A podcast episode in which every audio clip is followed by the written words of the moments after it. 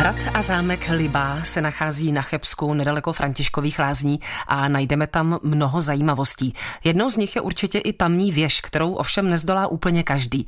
No a společně s Šárkou Dovkovou, správkyní hradu a zámku Libá se do věže vyšplhala i naše redaktorka Kateřina Dobrovolná.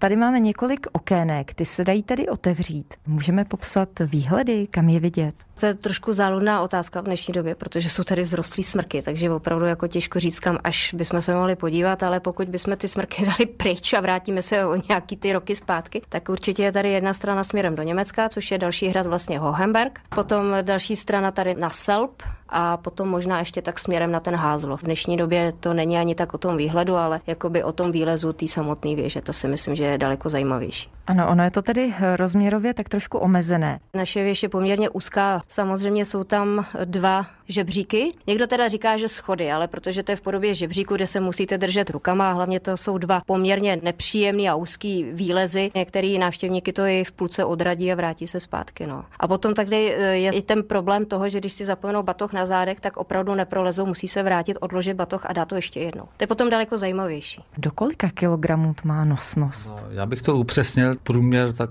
65-70 cm a tak ty lidi, ty trošku načechranější do těch 120-125 kg, tak bych řekl maximálně. Střídá ve výkladu Šárku Dovkovou zástupce majitelů a investora hradu a zámku Libá Jan Holoubek. V jaké výšce se nacházíme? Libá jako taková je ve výšce 508 metrů nad mořem a vzhledem k tomu, že věž je vysoká 21 metrů, takže jsme 529 metrech nad mořem. Kolik má věž schodů? Já vám to řeknu úplně naprosto přesně. Má 288 schodů a pro matematiky děleno třema. Jaká je historie zámku, původně tedy hradu? Chebskou lokalitu založili chebští ministrálové, kteří byli zjednáni německými štaufy, aby obsadili a obytněli tady to území. První zmínka o nějakých obchodních transakcích, které vznikly tady v Libé, je z roku 1264, ale podle těch záznamů, které jsou, tak ten hrad musel být postaven už v tom 12. století.